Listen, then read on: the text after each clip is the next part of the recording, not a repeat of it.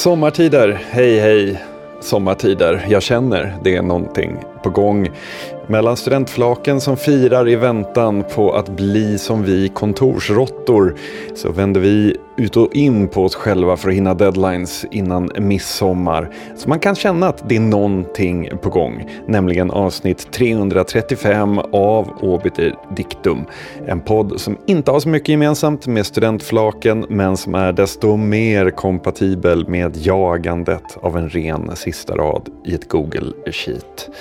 Och vi som försöker hålla ut i väntan på höstens svala vindar, det är jag som heter Billy Rimgard och min kollega Tobias Norström. Halloj! Hallå! Det slår mig nu. Man firar ju studenten. Men man firar ju inte alls när man tar examen på högskolan på samma sätt. Jo, eller kanske inte examen nej. Men jag tänker de, alltså doktorand, eh, sådana, vad heter det? Disputationsfester. Jo, men är inte det mer bara som en så här... äh, Liksom, en, alltså det, det, känns inte som att det är livets fest på samma sätt som en student. I alla fall, min, min tes till varför det är så var att när man tar studenten så vet man att så här, yes, det är mer kvar av lajet. För man vet att det är högskolan som väntar så att säga. ja, eller arbetslösheten. Ja, även det är härligt ju. Eh, mot när man då vad heter det, doktorerar eller tar sin examen. Då vet man att nu är, det, nu är vi framme vid slutstation här. Just det. Just det. In, inget mer förhala. Dags att börja betala räkningar och skatt. Det är en bra tes. Jag skulle vilja visa dig en bild. Mm. Som seden bjuder eh, att vi inleder med. Du kan beskriva vad det är du ser här. Jag ser en eh, vidsträckt öken. Eh, det är dimma eller kanske sån här eh, värme, vad heter det, värme, värmedimma, kallar man det för det? Eh, i, I bakgrunden, eh, det är en öken, det är i bildens centrum rum så ser vi ett torn av något slag. Något, ett borrtorn är det. Eh, jag sträcker mig inte så långt att jag säger oljeborrtorn men man kan ju misstänka att det kanske är något sånt. Och så är det runt det massa trailers och typ sådana här stora vita fraktcontainrar. Mm.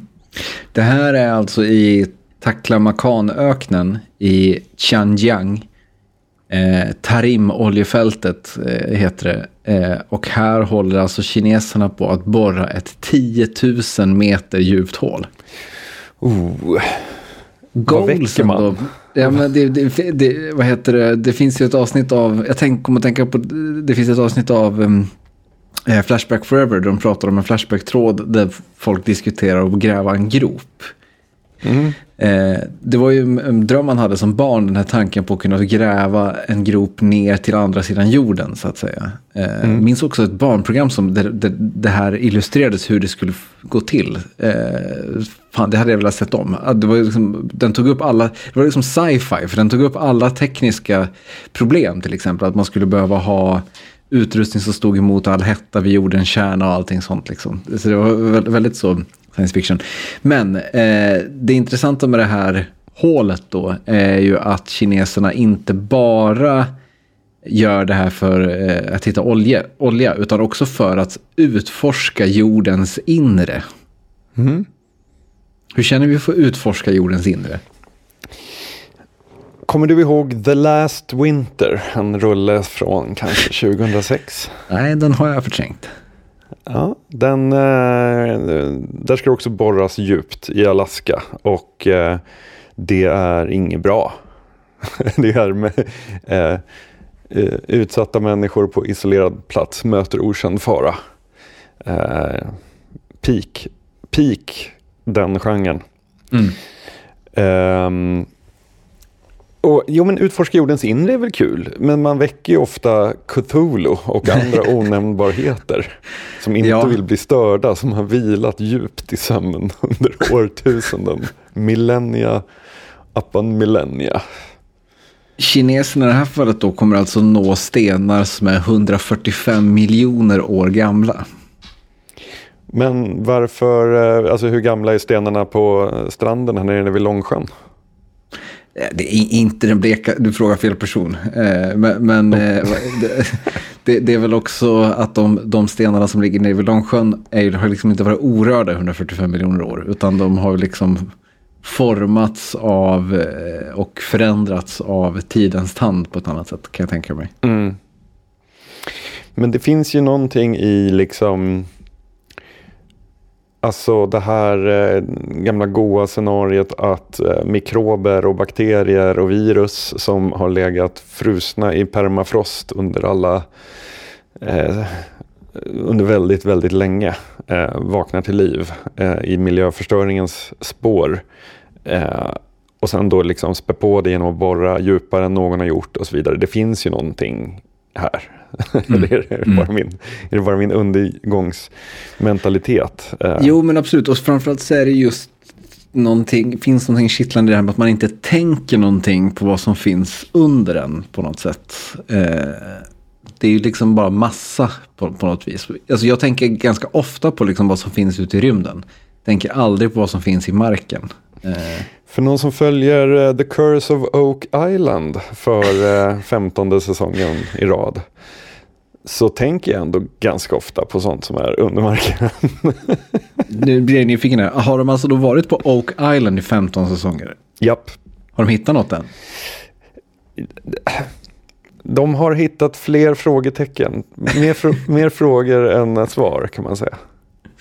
That's Oak Island for you är en sån uh, line som ofta repeteras i serien. För att uh, man går lätt bet där.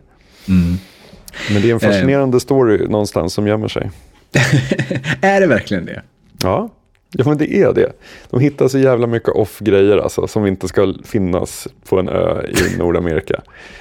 Eh, alltså så här Roman artifacts från 500-tal och ja, jättekonstiga grejer. Men är det inte alltid då så här, this could be nej, nej. Utan, nej. utan de kan ju, eh, alltså de gör ju analys på metall de hittar och ser att det här stålet har kommit från en viss gruva någonstans runt Medelhavet vid en viss tidpunkt och sådana saker. Ja. Det kan, det slide in en svensk snubbe i ett avsnitt. Han var där och drog en teori. Jag undrar om vi borde få med honom i podden en sväng kanske.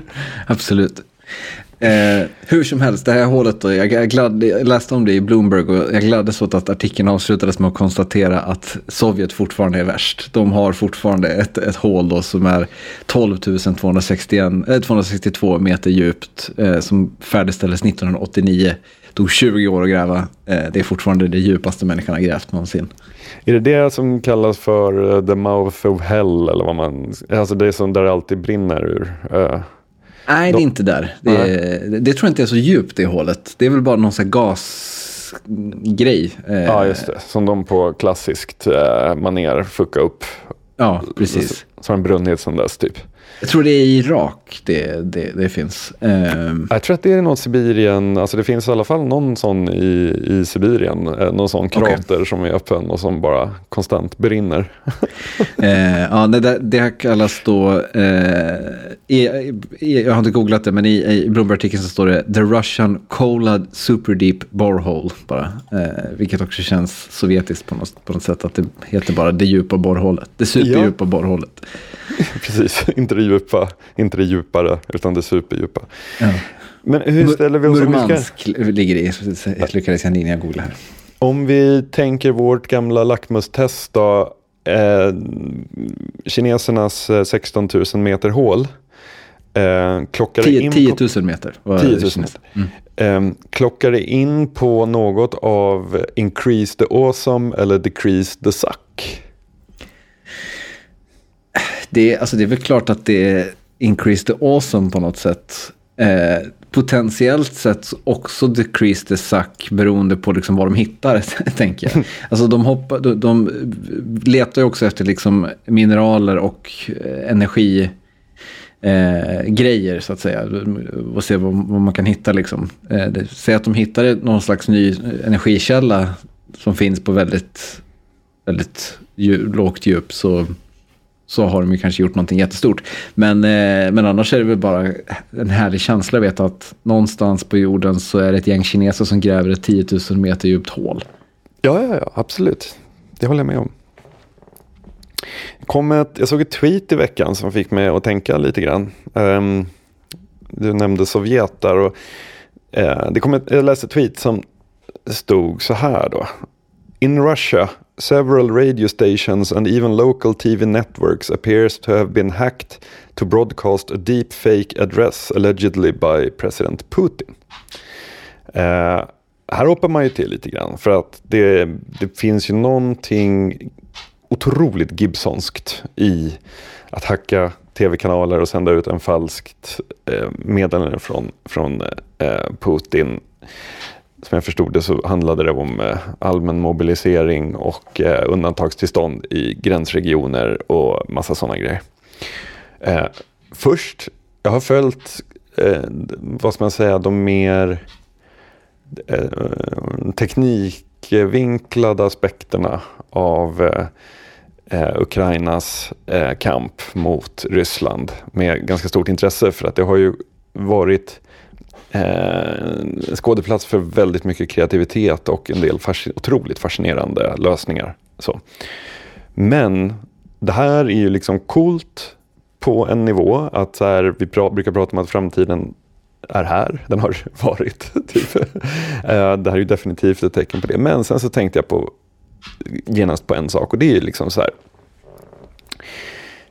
Eh, foton har manipulerats hur länge som helst. Alltså tänk bara så här, eh, kända exempel från typ 1921 eller när det är, 1919, när eh, eh, den klassiska bilden på Lenin, där Stalin mm. senare bortredigerade Trotskij och eh, Kamenjev. Eh, det är ju liksom en sån klassisk bildmanipulation som har liksom funnits länge som helst. Eh, ljud, luras med ljud, det är liksom alltifrån busringningar eh, och im roliga imitatörer i Godmorgonvärlden har ju varit ett symptom på det. Och sen ett par år tillbaka så har vi ju massa eh, talsyntes. Är de så roliga de imitationerna i Godmorgonvärlden egentligen? Nej, ja, det var med stor, en stor det är ju, dos. Det är då man vet att det är dags att stänga av Godmorgonvärlden, när liksom ja. det, det segmentet kommer varje vecka. Ja, du outar dig att du faktiskt lyssnar ändå på Godmorgonvärlden. Ja, ja absolut. Mm. Min sambo gör ett dansnummer för vår eh, vad heter det, son till eh, intromusiken varje vecka. Så det, ja, det är standard på schemat. Jag visste inte att du hade blivit äldre än mig, men äh, vi, vi ja, jag tar det med mig. Um, nej, men sen något år tillbaka, eller något år, alltså sen kanske fem år, tre år, så har vi ändå väl utvecklade AI-talsynteser som visserligen då Ganska, det är ganska nytt att man så kan ladda upp massa av sitt eget prat och sen så kan man eh, göra eh, röster på det. Eh, så att ju, bara ljud och bara ett foto har man ju alltid haft med sig i ryggraden att det här kan manipuleras. Eh, och det kanske blev extra liksom, Photoshops klonverktyg och sånt när, det, när Photoshop blev avancerat, alltså tidigt 00-tal eller något sånt. Efter det så har, har man ju verkligen varit medveten om det. Men just video, så här, å ena sidan så här, visst mm, vi känner till CGI och att man kan göra grejer. Eh, men framförallt så har väl videolureri handlat om att man rycker någonting ur sin kontext. Eh, mm. Att man postar ett klipp på massa folk som springer ut ur ett köpcentrum eh, och sen skriver man så här ah, People evacuating after a wild wolf. Alltså så här, det kanske inte var en wolf, det var ett brandlarm som gick för fem år sedan. Alltså typ mm. så. Men men just det där att kunna deepfakea videos på en väldigt hög nivå. Um, vi har inte pratat, och då menar jag inte i podden, utan vi som mänsklighet känner jag inte har pratat tillräckligt mycket om att alltså video är där med ljud och bild sen inte många år tillbaka, sen kanske ett år tillbaka eller ett och ett halvt år tillbaka i att man inte kan lita på för fem öre på det man ser längre. Nej, men är det inte... Eh, så det, det, det, finns ju liksom flera, flera eh, intressanta spår i det där tycker jag. Men så här, är vi inte... Eh, är inte det liksom på, på något sätt källkritikens sista utpost på något vis? Att så här, kan det här stämma tanken? Eh, finns där. Sen, sen, är det såklart att så, jättemånga kommer gå på sånt här hela tiden. Eh, och, liksom, folk går ju på eh, skrivna nyhetsstories. Eh, det, det, det, spelar ingen roll om det är sant, det är förjävligt ändå, eh, etc. Eh, så, så jag tänker att alltså, det, det är definitivt att folk kommer svälja sådana här grejer. Men de är ju liksom förhållandevis, det, det är som, de är så svåra att det ska bli någon slags sanningsstrid om, om du förstår vad jag menar. Alltså i det att eh, inte ens en person som Donald Trump säger ju det där är fake när det liksom lä läcker gamla filmer på när han pratar om att grab them by the pussy och så vidare. När han teoretiskt skulle kunna göra det i vår tidsålder för att vad heter det, ett så, eh, eh, eh sådana filmer skulle ju vara lätta att fabricera också.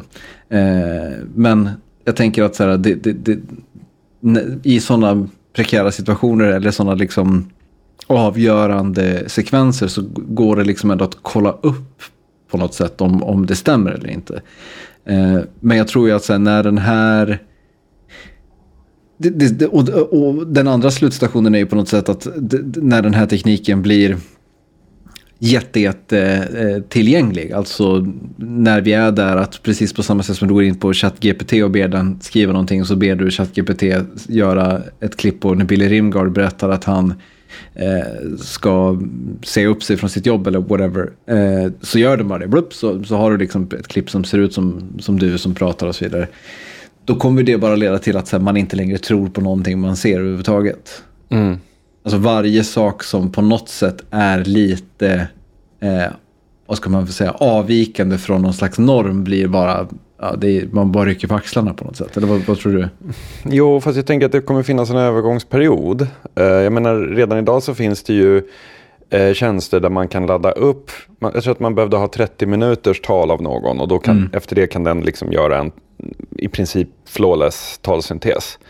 Och då liksom, det här är avsnitt 335, det finns alltså kanske 400 timmar av prat med oss. Så att det, liksom, om någon skulle vilja så kan man bara ladda upp mig och sen så skriver man liksom en text där jag sitter och rantar om att fler judar borde gasas. Typ. Och sen sprider man det. Så här, ja, det här var ju inte så kul att eh, Odd, Oddpod reppar det här. Det är ingen några idéer nu. nej, nej, men grejen är så här att, och så taggar man någon på Twitter och sen så kommer folk rasa. Det där ur sin kontext kommer du att säga. ja, exakt, exakt. Uh, nu behöver, men grejen är, nu sa jag ju det, så nu kan man bara klippa ur. ja, Titta här, jättekul, inte särskilt roligt att lyssna på Oddpod längre va? två sekunders klipp där man bara hör så här, helt ur kontext. Uh, uh, nej men alltså så här, om någon vill vara riktigt jävlig, eh, och då menar jag inte, alltså, så här, ja, mot mig eller dig, absolut, visst. Så här, men men eh, eh, jag tänker snarare att det finns mer, att det kan finnas betydligt mer eh, komprometterande situationer i typ vårdnadstvister och du vet sådana oh. eh, ställen. Eh, där någon bara liksom idag, 2023, kan börja dra till med de här grejerna för att allt finns tillgängligt. Eh. Men är inte systemet i sådana fall liksom designat för att ifrågasätta den typen av bevis? Eh, alltså det är klart att det kommer hända att sånt slinker igenom och så vidare. Men alltså när, man blir, när, det, när medvetenheten ökar så blir också, alltså jag menar övervakningskameror används ju liksom inte i bevisföring i, i brottsmål i, idag.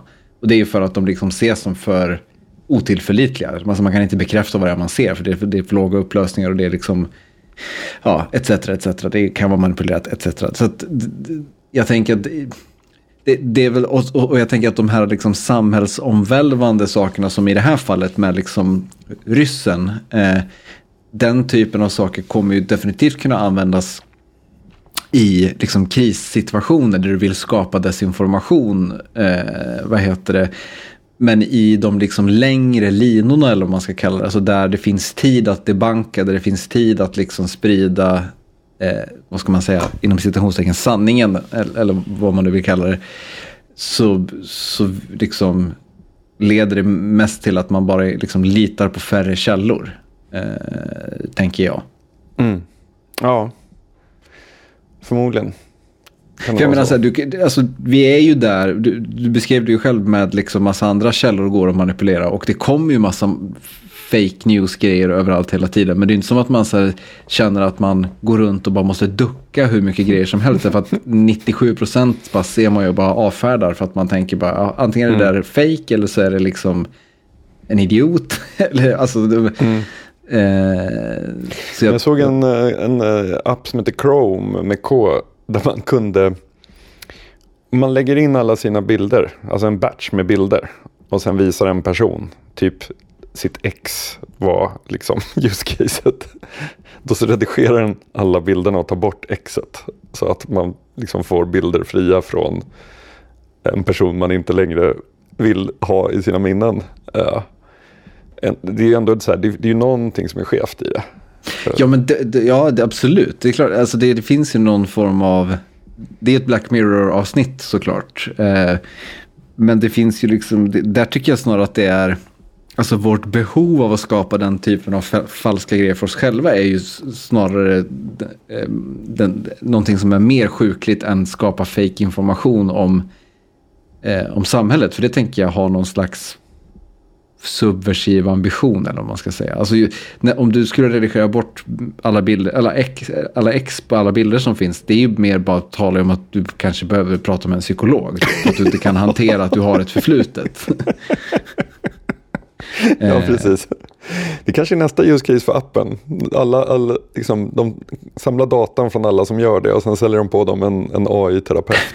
Ja, det är inte, inte illa. Ja. Känner man sig Ja. alltid lite smuts, är det inte smutsig, men känns det alltid lite tråkigt ändå när man pratar om liksom så här, AI, hela AI-spåret? Känns det inte lite tråkigt? Ja, men det är väl, alltså jag tänker ju att det handlar så mycket om att det är så underväldigande. Det är väl därför. Alltså för att det liksom är så... Det, det är liksom ganska förutsägbart, men sen också liksom ganska genomskinligt. Det, alltså så här, när... Den dagen AI gör ett genombrott så kommer det inte vara tråkigt längre.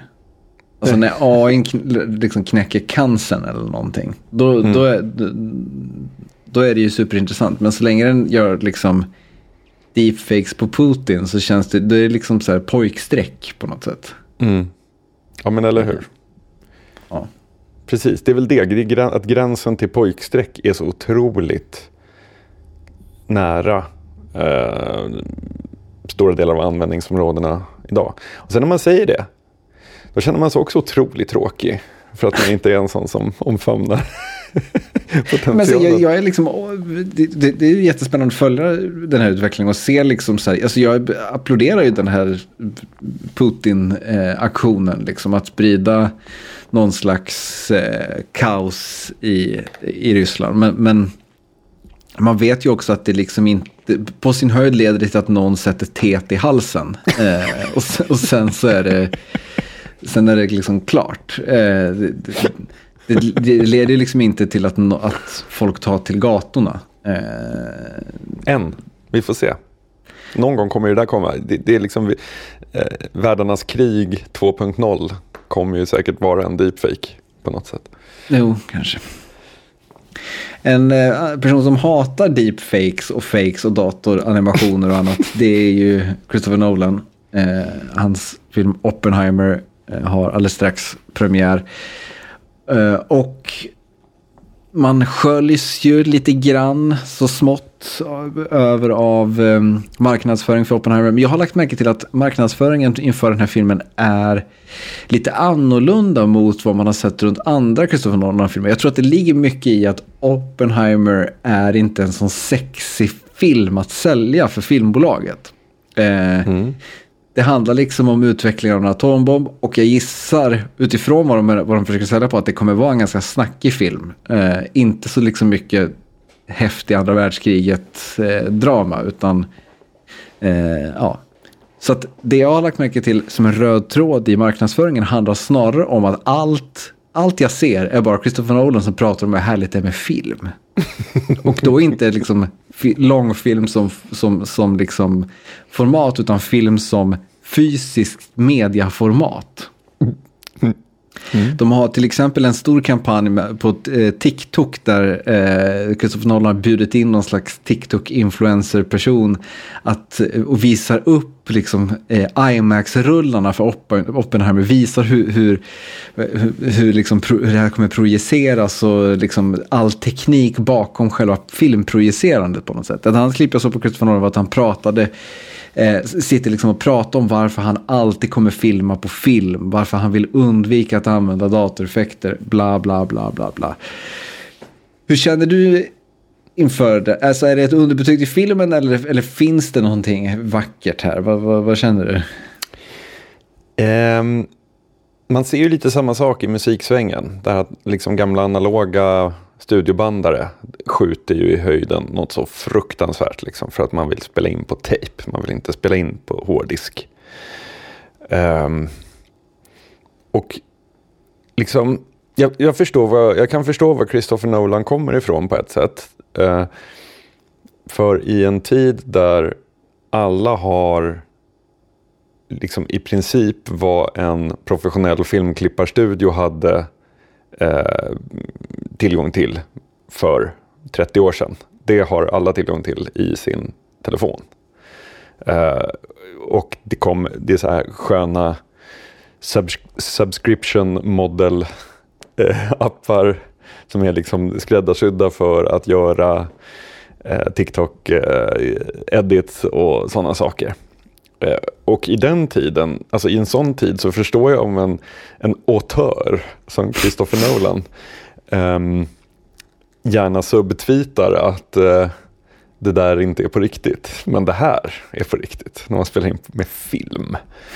Eh, och jag kan säga så här, om du skulle fråga en naturfotograf från SVT tidigt 80-tal hur det var att ligga och kräla och krypa runt i myren med 30 kilo film i någon ryggsäck på ryggen och det börjar regna och man ska skydda den och det ska liksom, ja. Eh, då kan jag lova att så här, eh, alla älskar digitalt. jag tänker att, vi pratade för några avsnitt sedan om Daft Punk när de spelade in Random Access Memories. Mm. Um, är det inte liksom över en viss nivå, alltså om man är Christopher Nolan och har råd med ett oändligt antal filmrullar uh, i sin produktion. Så att man behöver inte tänka på att vi kan bara göra den här tagningen tre gånger. Det, vi har inte råd med mer. Det är först då som det blir härligt med de här fysiska artefakterna och som man kan klämma och känna på. Jo, ja på ett sätt ja, men det blir också så på något sätt helt irrelevant eftersom att 99% av alla som ser Oppenheimer kommer inte se den projicerad på det här sättet som Christopher Nolan har tänkt sig. Det var liksom någon, text, någon artikel jag läste som handlade om att det fanns Åh, oh, nu skjuter jag i arslet, men liksom 25 screens i hela Nordamerika som kan visa Oppenheimer på, på liksom rätt sätt. Mm. Um, och då, då, är, då är det liksom en av världens största filmmarknader vi pratar om. Eh, vilket i sin tur lär betyda att det kanske finns några hundra eh, biodukar i hela världen som kan liksom visa upp Oppenheimer mm. på rätt sätt. Och då blir det liksom lite så här eh, helt irrelevant med att vad, vad, vad, spelar det då för roll? Alltså det, en så otroligt liten minoritet kommer se den här filmen på sättet du har tänkt det. det då blir det liksom bara onani på ett sätt kan jag, kan jag känna. Eh, sen är det väl så här, det är väl klart att det, att det, det är väl härligt med någon som liksom utforskar vad mediet är och vad mediet kan göra. Men det blir liksom också så här ett ganska tråkigt säljargument kan jag känna. Alltså Random Access Memories, om det hade sålts på, om det albumet hade sålts på just jakten på rätt teknik. Så hade det liksom varit ja, väldigt, väldigt dödande för vad, vad det är man eh, hör på något sätt. Men det finns också ett, ett privilegie här. Eh, och där är Christopher Nolan inte ensam. Eh, jag tänker på två exempel. Quentin Tarantino som eh, kräver av sin musiksupervisor, jag kommer inte ihåg vad hon heter, eh, men alla förslag på låtar till filmer vill han ha inspelade på ett blandband som han kan spela i sin kassettspelare i bilen. För han vägrar lyssna på digital musik. Eh, ett annat exempel är Mats Nileskär, Petri Soul, som eh, bandar med sin rullbandare och det får man väl göra men vägrar också klippa i liksom dator så att man måste behålla massa gammal legacy-utrustning i Radiohuset i Malmö så han kan klippa. Ehm, och grejen är att men gör, gör Mats Nileskär det för estetiken eller för, bara för att han inte orkar lära sig ett nytt sätt att arbeta? Uh, en killgissning är kanske lite, lite av varje. Eller, eller att han har gjort så här i 50 år och tycker det funkar väldigt bra. Mm. Och kan då använda eh, den estetiska delen av det som någon slags argument för att slippa lära sig. Så att säga. Just det. Just det. Ja, men han har gjort det till sin grej också, att konka runt på den här gigantiska rullbandaren. För att det, ger, alltså så här, det väcker ju också artisternas intresse när han kommer in i rummet med den i en axelrem. Eh, så så det, det, det är ju hans stick eh, som fungerar väldigt bra. Alla vet ju vem han är liksom, i, i soul och rap-Amerika. Den galna svensken med stora rullbandan. Liksom. Mm. Um, men jag bara menar att om jag kommer in på Radiohuset och säger så här, ja, jag gör jättegärna lite radio här, men jag, må, jag använder bara rullbandare. Vad, vad finns det i klipprum för det? Uh, då kommer ju de säga, ah, tack för din ansökan, men vi kommer anlita någon annan. Mm. Jag fick inte ens klippa i Pro Tools, utan man skulle använda Sveriges Radios sunkiga jävla eh, inhouse-system som är sämst. Uh, uh, så fick man klippa på sin egen privata dator istället. Mm. De skulle göra grejer. Um, och det, det, finns ett privilegie i, inbyggt i det där som gör att jag har också svårt att tycka sådana här saker är skärmiga. Uh, för att vilka är de enda som kan hålla på sådär? Jo, det är vita män runt 55-60 som redan har gjort sig ett namn och därför kan bete sig hur som helst. Och det är liksom precis samma principer som hela metoo-grejen. Det är liksom ingen större skillnad på att... Det här var en, en snäv röd linje du drog måste jag säga. Ja, men jag tycker inte att det är... Alltså så här, att, att Martin Timell liksom klämmer någon i rumpan i en badtunna eller att Christopher Nolan vägrar att spela in på något annat än en film. Det är liksom ett uttryck för samma rätt att ta sig... Att liksom kräva sin plats. Flytta på er, jag är en erfaren man i gamet som gör vad jag vill. Det är liksom en signal för samma sak. Nej, men jag kan också känna, det som också är lite störande på något sätt att Christopher Nolan gör ju inte filmmediet några tjänster här. Alltså det, när han liksom förvandlar det till den här äh, men, liksom, ger det här mytiska skimret och liksom så här, han får det bara framstå som ännu mer gammalt. Ja. Eh, Eh, istället för att liksom prata om eh, liksom så här, vad det är han uppnår genom att använda det här. Så det gör han också ska sägas, men, men det är inte där fokus ligger. Fokus ligger liksom på, på mediet och vad begränsningarna det sätter. Snarare än liksom så här, fördelarna det, det, det för med sig. Eh, och då blir det liksom bara så här, fast liksom, varför? Eh, det, det, det, känns, det känns som att det... För jag menar så Martin Scorsese är en annan person som liksom är eh, förfäktare över filmmediets betydelse eh, på många sätt. Men han känns ju liksom mycket mer sympatisk för att han skulle liksom aldrig få för sig att säga om någon filmar någonting med sin mobiltelefon, liksom gör en långfilm på sin mobiltelefon, att säga nej, film är mycket bättre. Alltså, det, mm. det, han känns som att han är mer en estet, mer, mer intresserad av vad konsten är kapabel till. Eh, än, vad, än vad liksom Christopher Nolan. Liksom Christopher Nolan tycker att folk som använder DV-kameror är liksom klåpare. Eh, mm. Eller så här, klåpare eller får inte de medlen de borde ha för att få filma i IMX-formatet som är liksom det enda som är korrekt och, och sant på något sätt. Men liksom, eh, har man den inställningen så är det ju ändå så här också att det man ogiltigt förklarar det är ju, om man tar så här skräckfilmen, liksom, hur den har eh, varit otroligt innovativ och nytänkande under de senaste tio åren. Typ enbart på grund av att produktionskostnaderna går att hålla nere så jävla mycket. Eh, för det finns ju liksom inte en chans att, att de pengarna skulle liksom landas in i, i äh, den typen av produktioner om det, det skulle liksom kosta. Det kostar ju asmycket att filma på film liksom. Mm. Ja, jag vet inte, det här, det känns bara kon, lite trist att så här, hela Oppenheim står i skuggan av att vilket format den är filmad i på något sätt. Jag ska sitta och tänka på det hela tiden när jag ser den. Åh, oh, vad skönt det är att se film som är filmad på film. Framförallt måste du säga det till, vad heter det, de som du går på filmen med. Mm. Det, det, är det klassiska, kan jag berätta om filmformatet och sånt där? Jag ska ställa mig upp i salongen eh, mellan reklamen och filmen så ska jag ställa mig upp och säga det jättehögt. Titta noga nu, det här är filmat på film, på riktig film. Det vet ni inte vad det är, jag ska säga och peka på några som är 25. Fy fan. Eh, I veckan så kom det ett tips eh, från Andreas Madsen om nya UFO-avslöjanden. Och jag ser att ja, precis innan vi spelade in här så ungefär fem dagar senare så ser jag att det här har börjat plockas upp lite grann av eh, eh, svensk nätpress. Eh, och vad det handlar om är att en eh, visselblåsare, David Charles Grush, a decorated former combat officer in Afghanistan, a veteran of the National Geospatial Intelligence Agency and the National Reconnaissance Office. Eh, och han jobbade på, eh, eh han var eh, vad heter det? He served, jag läser på engelska, slipper jag sitta och försöka eh, översätta på dålig, eh, dålig lingo. He served as the reconnaissance office representative to, to the Unidentified Aerial Phenomena Task Force mellan 2019 och 2021. Och nu så har han gått ut och sagt att eh, han, han har liksom eh, tagit det här till, till Congress.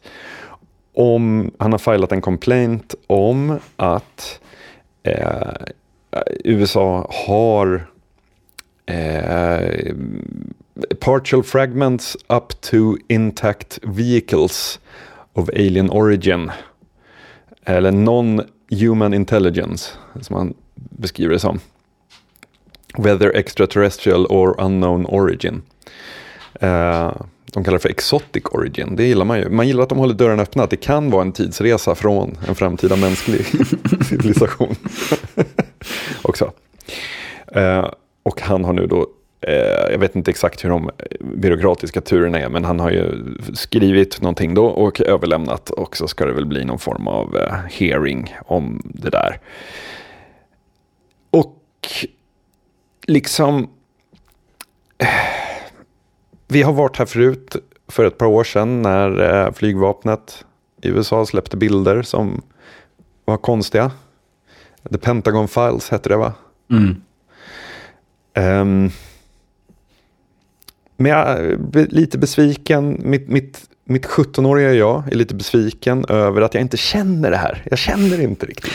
Men här är väl ett, lite, lite grann ett typexempel på det vi var inne på lite grann tidigare. Det här med att man eh, idag med information rycker på axlarna efter, till det mesta för liksom, innan det har på något sätt eh, bekräftats i någon form av eh, eh, mer trolig mening så är det liksom eh, helt eh, ointressant. För att så här, man, även ifall det liksom är någonting som mörkas så försvinner det liksom bland allt annat som är någonting som kanske mörkas. Alltså, även ifall liksom allt det här som den här visselblåsaren berättar stämmer så, så är det än så länge liksom bara någonting som står bredvid Qanon typ.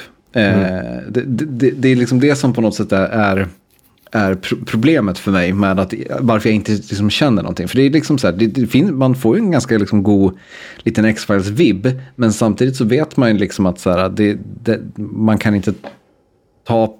Man, man, man undrar sig inte ens att tänka, tänk om det stämmer. Eh, för att det liksom bara är en, en i mängden av saker som antagligen inte stämmer. Mm. Eh, eller, eller tror du? Do, do you want to believe? I want to believe, absolut. Men jag tänker så här, även om de har stått på ett podium och visat upp de här bitarna så hade man ju bara, kommer du ihåg, det var någon så här konstig grej ute i någon öken för ett par år sedan. Kommer du ihåg den? De filmade, Nej. alltså ingen flygande utan en typ monolit som stod mitt ute i någon öken. Ja, som visade sig vara en konstnär som har gjort någonting. Va? Ja, exakt, mm. exakt. Um, och jag tänker att även om de så skulle rulla in någon farkost och bara säga så här, kolla här. Så skulle man säga, ja, ja, det där är en prop från en film eller så här, ja, det är något kinesisk ex experimentell craft som kraschade. Men är inte det bra? Alltså den skepsisen, är inte det, är inte det sunt egentligen? Jo, Tråkigt kanske, men, men samtidigt ett sundhetstecken på något sätt. Jo, det är för sig sant. Det är en bra vinkel. Det är en bra vinkel på det. Men jag tänker att så här, vore inte det här... Om det han säger stämmer så är det ju enormt. Oh ja. Vi borde bara sluta med allt vi gör.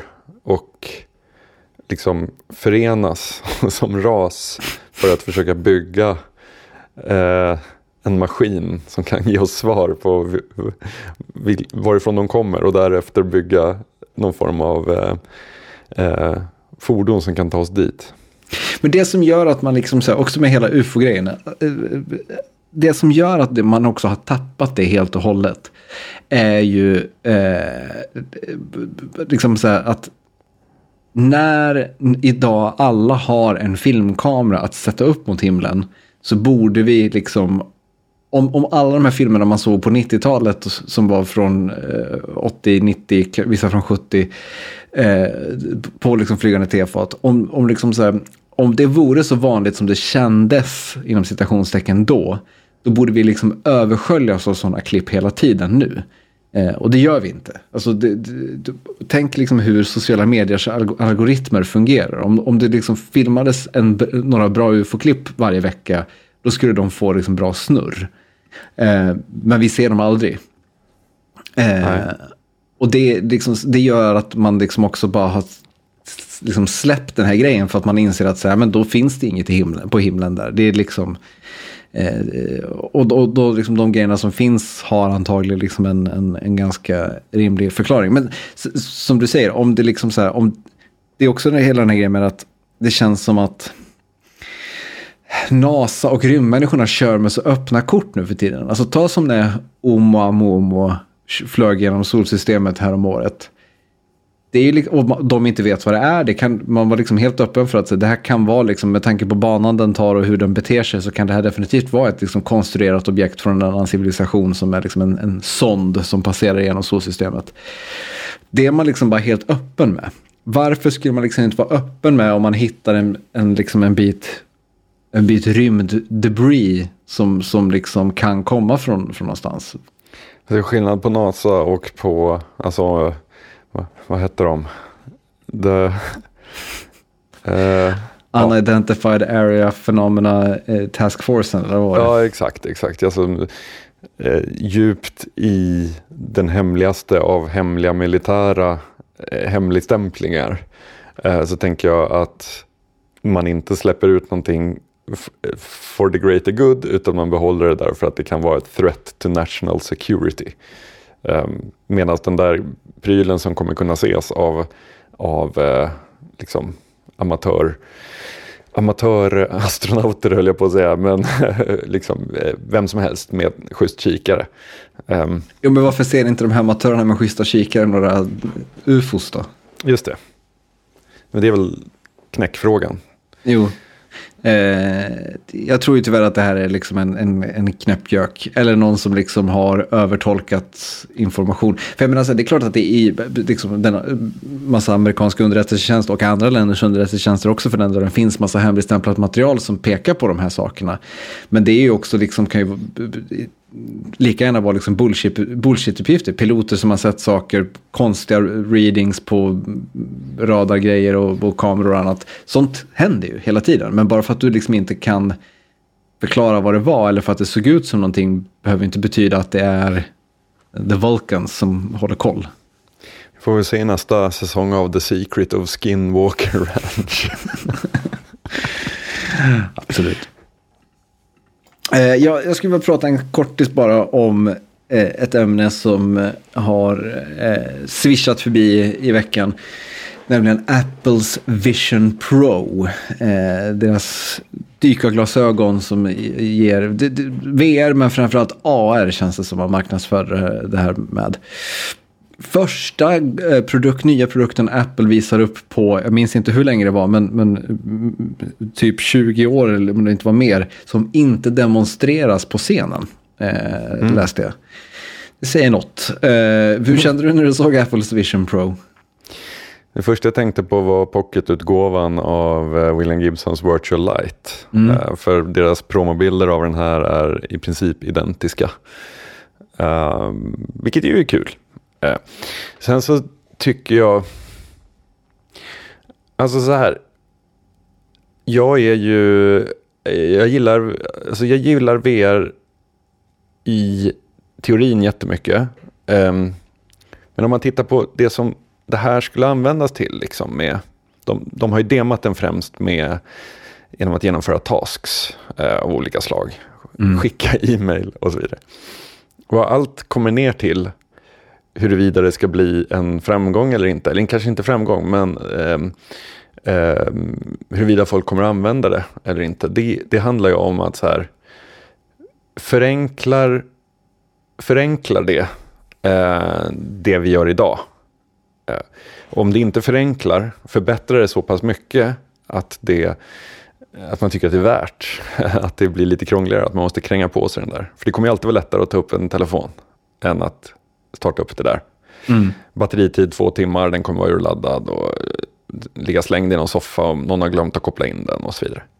Sen liksom själva teknologin bakom ser ju asfet ut och så vidare. Men just det här användbarheten, om man liksom uppehå uppehåller sig vid den, bortom äh, mer immersive jobbmöten, jobbmöten och liksom sådana saker. Så jag vet inte, jag, jag har alltid tyckt att styrkan i VR, det som har känts lockande, det är ju den här tanken på att um, kunna checka ut ifrån sin kropp, sin geografiska plats, eh, den typen av eh, fördomar som kan finnas mot den. Eh, alltså att lämna det och kunna immersa i en helt annan verklighet där du kan ha din, eh, din avatar. Jag tycker att det mm. finns någon så här, nå någonting demokratiserande i den tanken. Eh, och det är därför jag har gillat liksom, Neil Stevensons Snow Crash eller vad det nu må vara. Du kan vara the greatest sword fighter in the world som din avatar. Uh, och idag man, man får ju ändå liksom, man kan ju få hintar om vad det skulle kunna vara när man beger sig in i ett community och bara är ett, ett handle utan något bagage. Eh, på, på en Discord-server eller på, på, en spelserver eller vad det är. Eh, men det här skulle kunna vara next level. Det här verkar ju mer vara för att förhöja så här, upplevelsen av att vara en själv. Fast genom videomöten och annat. Och då kan jag känna att det blir lite visionslöst kanske. Ja, men det är också så här, det, det, det, jag ska inte ta cred för den här spaningen själv, utan jag såg någon på Twitter som skrev att det är också märkligt vad de har valt att visa upp, som du är inne på med mail och annat. Alltså att så här, man hade ju bara kunnat ta liksom ett litet steg till till att få det här att kännas lite häftigare. Alltså istället för att det här liksom är någon som står i köket och tar upp mejlen svävandes i luften ovanför köksbänken.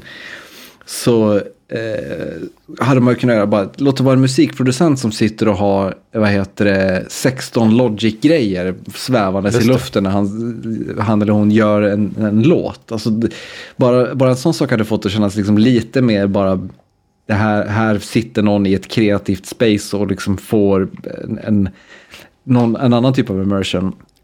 Eh, det, det, är en sak, men sen är det väl också hela den där grejen med att Alltså har man provat någon VR-hjälm så vet man att det är fortfarande smärtsamt tydligt för en att det enda man har är en skärm väldigt nära ögat. Eh, det, det, är liksom det som på något sätt är problemet. Att det kan liksom vara hur snyggt som helst men till syvende och sist så är liksom den fysiska upplevelsen är bara att du har en skärm väldigt nära ögat. Eh, som, som, gör att du liksom ser så gör att den tar upp nästan hela synfältet. För det är också en grej med att liksom, du försvinner ju inte in i den här världen för att du kan liksom se kanten på, på ditt headset som du sneglar lite åt sidan.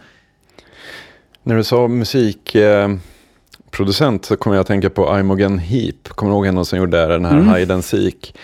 Eh, till, vad var det? Det var, det var någon stor eh, tv-serie. The OC spelades den The OC, Men jag tror precis. inte låten gjordes till den specifikt. Men, men det, var, det, blev en meme av det i alla fall. Men hon har ju ett extremt högteknologiskt eh, scenshow. Eh, hon har någonting som kallas för Mimu Gloves. Eh, som hon, hon skulpterar fram musik med ett par eh, handskar som liksom följer hennes, alltså trackar alla hennes muskelrörelser i händerna och sånt. Så det är liksom, hon, hon spelar ett instrument som är i luften genom att eh, knyta handen, öppna handen. Eh, alltså hon, hon håller inte i ett instrument då, utan hon, hon skulpterar fram elektronisk musik samtidigt som hon sjunger. Eh, kolla på YouTube, man tror att det är, eh, man tror fan att det är hittepå, deepfake. Men ja, allegedly så funkar det. eh, nej men häng på henne en sån här också då. Alltså, eh, då, då har du ju liksom någonting som ingen har... Exakt, låt henne komma upp på scenen. Hänga Ja. på sig en sån där och göra något coolt. Vi, vi visa liksom någon slags potential i varför den här kostar 40 000. Eh, det jävla headsetet. Det finns ju någonting deppigt i så här. Det finns ju någonting deppigt i att det alltid är produktivitet. Kolla här, nu kan vi öka produktiviteten. Du kan hacka lök och svara på ett mejl i luften. Du behöver inte hålla på och kladda med din skärm längre. men sen tycker jag också så här, det finns någonting här som är... Alltså när Apple gör den här grejen. Apple har liksom alltid varit på något sätt det som har fått tech, eller det inte det som har fått tech att kännas coolt, men det, eh, de har varit liksom väldigt duktiga på att paketera tech så att det känns coolt. Alltså de har till kunnat liksom komma undan med att göra en stor iPhone i form av liksom iPaden. Och Steve Jobs står där och säger this is magic och liksom visar upp. Och det är ändå så här, det är töntigt men man känner också att ja, det där är ganska nice alltså. Ehm, Men här så är det liksom som vid, vid vägs ände på något sätt. Och det, det som är liksom det sorgligaste allt är att den coolaste grejen i hela den här, de här klippen de visar upp. Det är ju liksom inte att de har ett headset. Det är att man klickar på saker med att sätta ihop fingrarna. Det är ju mer, eh, vad heter det, eh, Minority Report än att ha en mailkonversation svävandes i luften framför dig. Just det. Alltså att där är ju tech som jag kan liksom känna att det där, när, när blir det där liksom allmän grej att vi börjar ha någon slags haptisk kontroll av teknik genom hur, hur vi agerar med kroppen.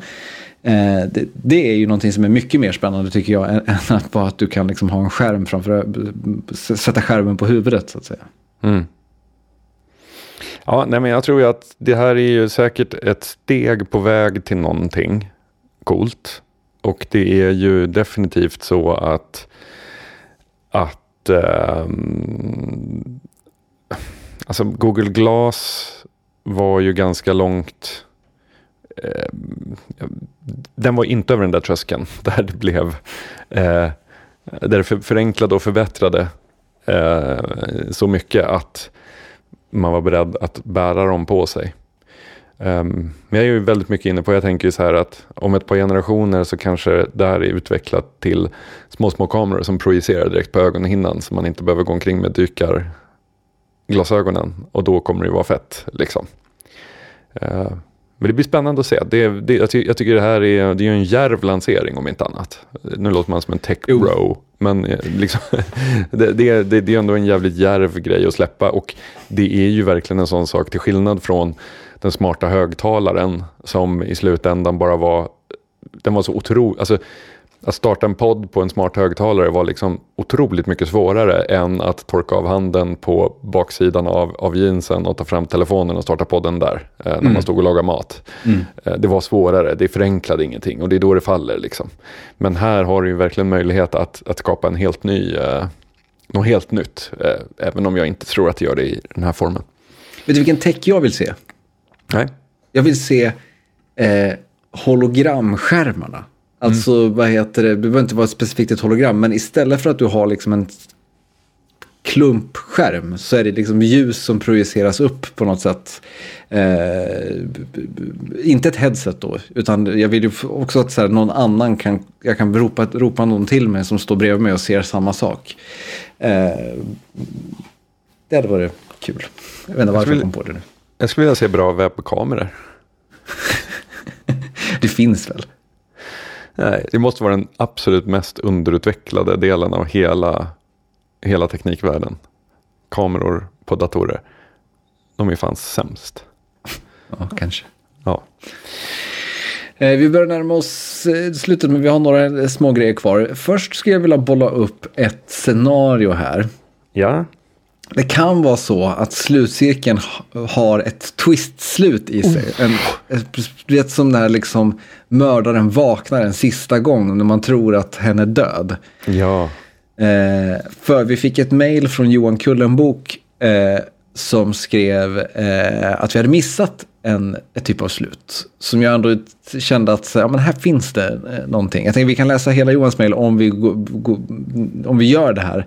Men slutet han bollade upp var eh, slutet som knyter ihop med början. Alltså där du på något sätt är tillbaka där du var när alltihop eh, började på något sätt.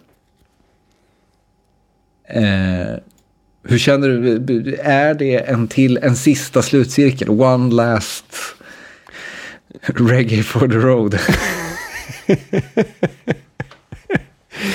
Har vi några eh, exempelfilmer på det? eh, ja, Eller? eh, den som jag har tänkt på som kanske är liksom så mest... Det finns jättemånga exempel. Eh, ett, ett tydligt exempel är ju Pulp Fiction. Eh, börjar med liksom de sitter på dinern, eh, vad heter det, och genom, genomför det här liksom rånet.